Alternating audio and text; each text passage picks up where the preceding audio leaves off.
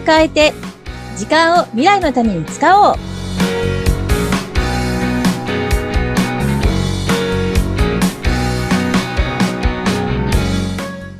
こんにちは。楽器ごと研修講師の二垣です。こんにちは。お相手は西川貴子です。ガッキー先生、今日もよろしくお願いします。よろしくお願いいたします。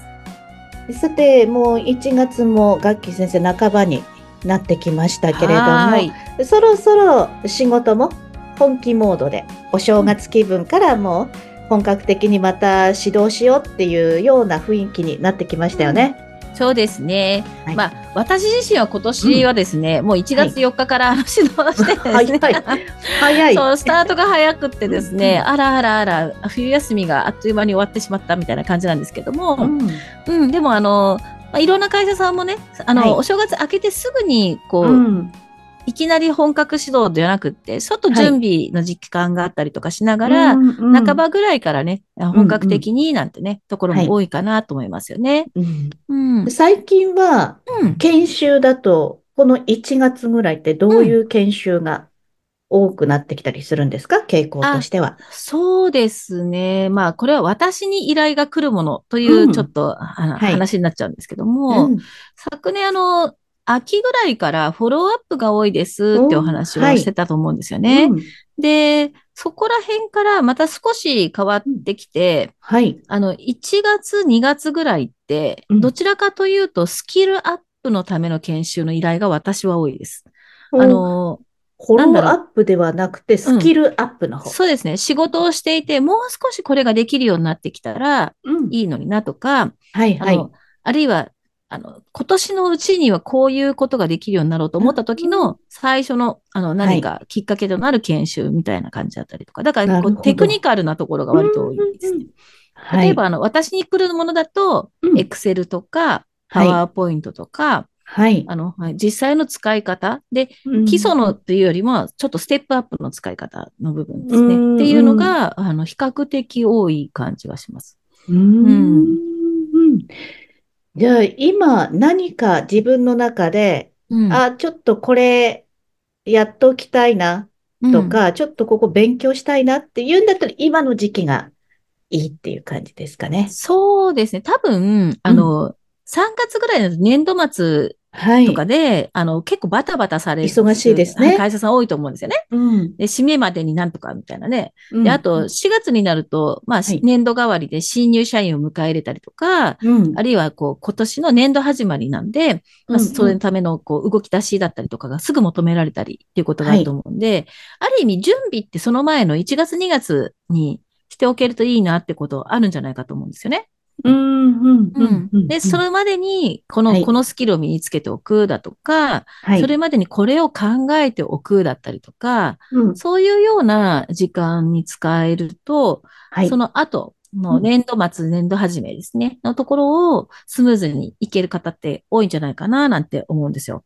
うんうん。で、よく、あの、仕事の優先順位度みたいなのありますよね。はい。あの、4分割されてるはい。表。重要度とど緊急度ですね。あそうそうそうそうそう。うんで言うと、重要度は高いけれども、うん緊急性が低いというはい。第そうです三領域の部分の第ところ。第二、第二あ第二？証言ですね。第二領域ですね。うんうん、そうですね。なって言われるところですねあ。で、あの、あ、今の話もうちょっとちゃんとすると、横軸が緊急度あ。はいはい。うんで、えー横軸が緊急度なんで、右に行くほど緊急性が高い。うん。うん。左は緊急性が低い。はい。ね。今じゃなくてもいいですね。うんうんでうん縦軸に重要度で、うん。上に行くほど重要性が高い。重要度が高い。はい。うん。下に行くほど重要度が低い。うんで、この軸って、重要度の軸って、他の方、あの、うん要は自社内とだけじゃなくて、社外も含めた他の方への影響度が高いものが重要度が高くなると言われています。はいはいうんうん。で、まあ、その時に、緊急度が高くて重要度が高いものっていうのは最優先事項として、まあ、取り組みますよね。ここ一番なら変わらないんですけども、はい。その次をどっちにするかっっていうお話で、えー多くの方は結構緊急性が高いものに時間を先に使ってしまう傾向がある。うん。要するに、き緊急性は高いんだけれども、重要ではないところまで自分でやってしまう。うんうんうん。うん。っていう傾向があって、で、この緊急性の高いものだけで一日が終わると、はい。バタバタと追われる毎日うんがうんうん。あのを過ごすことになるよというのがありますと。はい。で、考え方として入れるべきだよってよく言われるのが、うん。緊急性は低いけれども、はい重要性の高いもの。うん。うん。っていうもの。で、これはい緊急性が低いから、今じゃなくてもいいんだけど、うん。やっておかないといずれそこができてないことで、うんツケが回ってくるとか、痛い目に遭うとか。っていうような、あの、はいはい例えば先を少し、少し先を見据えて準備をしておくものとか、えっ、と、何か繰り返しコツコツやっておかなければいけないようなものとかが、これに当たってくるわけなんですよね。だから、例えば考えて計画を立てておくもそうかもしれないし、はい。あの、何かを何ヶ月後にするためにうん手配をしておかなきゃいけなかったりとか、あるいは、あの、少しずつ自分の中でスキルアップ、まあ、一朝一夕には身につかないようなものをスキルアップしておくだったりとか、っていうようなものが、まあ、こういうところに入ってくるわけなんですよね。で、ここの部分を計画的にできるかどうかが、うん。その後の仕事のやり方に大きくはい響いてくると言われているのが、この第二領域、うん第二証言と言われるところなんですよ。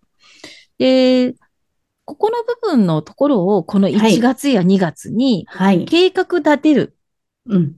で、そして開始する、着手するっていうことができると、うん1年のスタートとして結構いいんじゃないかなって思うんですよね。うん。だから、この研修なんかでも、スキルアップのところの、まあ、依頼が増えるというのは、うん。うん。ある意味、今のうちにこれをや学んでおこうとか、はい。今やっとけば、いついつに間に合うとか、そういう感覚っていうのもあるのかな、なんてちょっと思ってます。うーん。なるほどですね。ただ、頭では分かっていても、まあそのうち明日になったら、またちょっと明日になったら、みたいに先延ばしにちょっとずるずるなってしまったりすることもあったりするんで、これを、を確実にこうこなしていけるポイントというか、うん。何をこうやっていけば、ここの第二領域ってこう継続的にできるんですかね？あの、おすすめは、はい。もう、いつやるを決めてしまう。もう、 To Do リストを作るみたいな感じですか？あのー例えば自分のタスクとか自分の仕事を、まあそうやって整理して、緊急度が高くて重要度が高いものが、これこれこういうものがありますっていうのをまあ上げておいたとして、うんそこのために使う時間を計はい。画的に確保する。時間の確保からですね。そう、そうです。うん。だから例えば、毎週の比較的業務が緩やかな曜日があるとしたら、はい。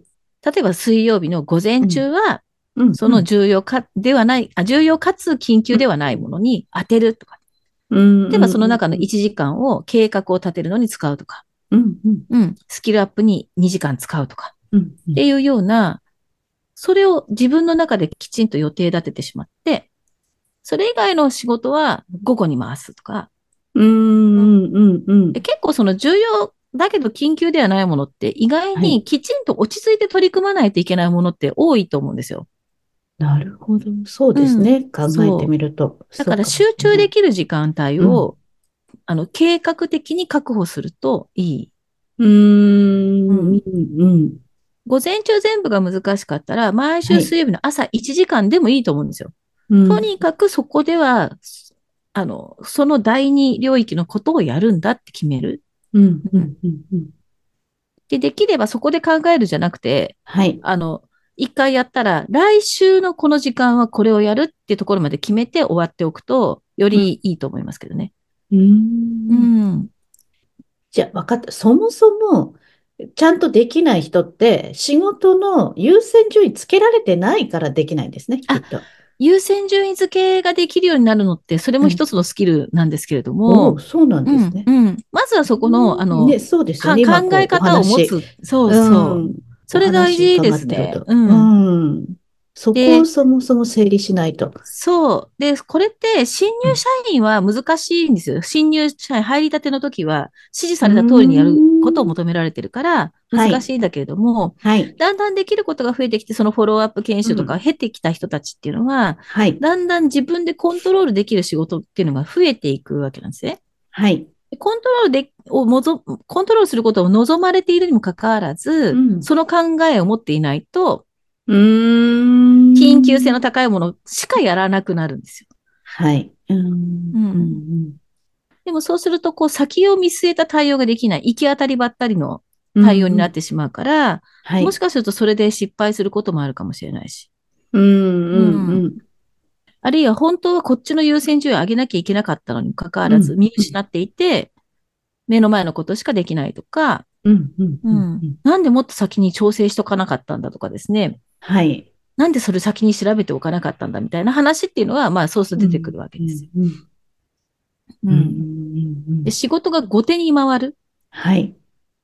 ううんん。っていうか可能性が高くなっちゃうかなと思うんですよね。うん。でうん。仕事って先手を打ってるとうまく進むですよね。はい。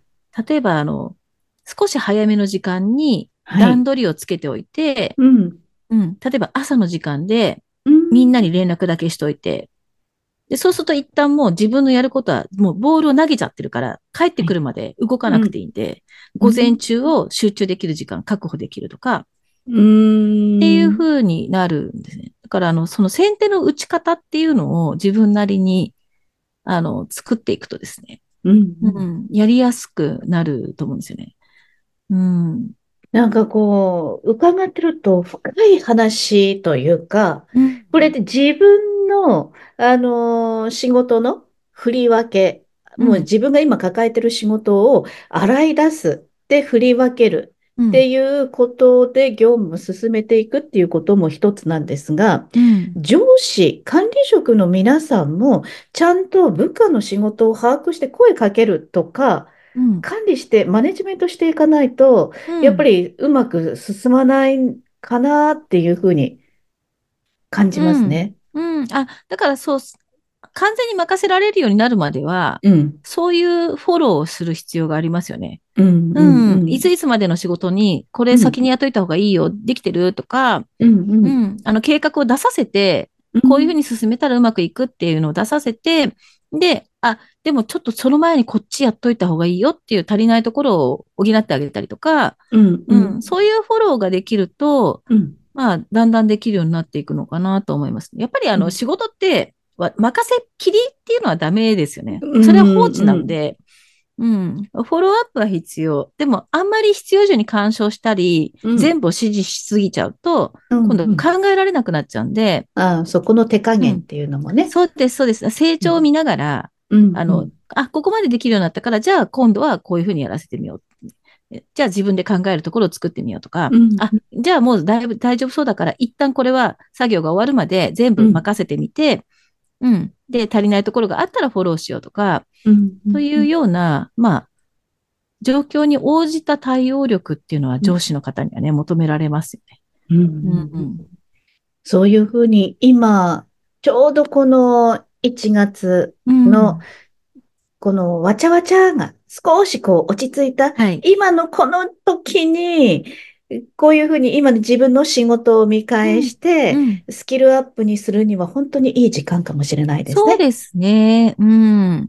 またどっちみち年度末、年度初めうに、んうん。なんかわちゃわちゃっとなった後、あっという間に夏が来ちゃうので、お、早い。はい。なので、今一旦考えておくと、うん。夏にもう一回次考える時間取れると思うんですよ。なるほど。うん。そうすると半年ぐらいやったことを振り返って、うん、あ今年後半どうしようってまたできると思うんで、ううん。ん、でそういう意味で本当になんかうん。一年のケア元旦にありじゃないけども、はい。年の初めにやっぱりうん。計画を考えてみる、あの、うん。今年どうしようと思うっていうところをはい。しっかり考えて、今のうちに先手を打つ。うんっていうのを、なんか一つでもいいのでやってみていただくといいんじゃないかなって思います。はい。ありがとうございます。なんかこの年始め、うん仕事をこう、やる気スイッチがポンと入るような、うんこんなお話を伺うことができました。私自身もちょっと頑張っていきたいと思います。ガッキー先生、またこうした今年もモチベーション高くいけるお話、また聞かせてください。はい、ありがとうございます。ありがとうございます。はい。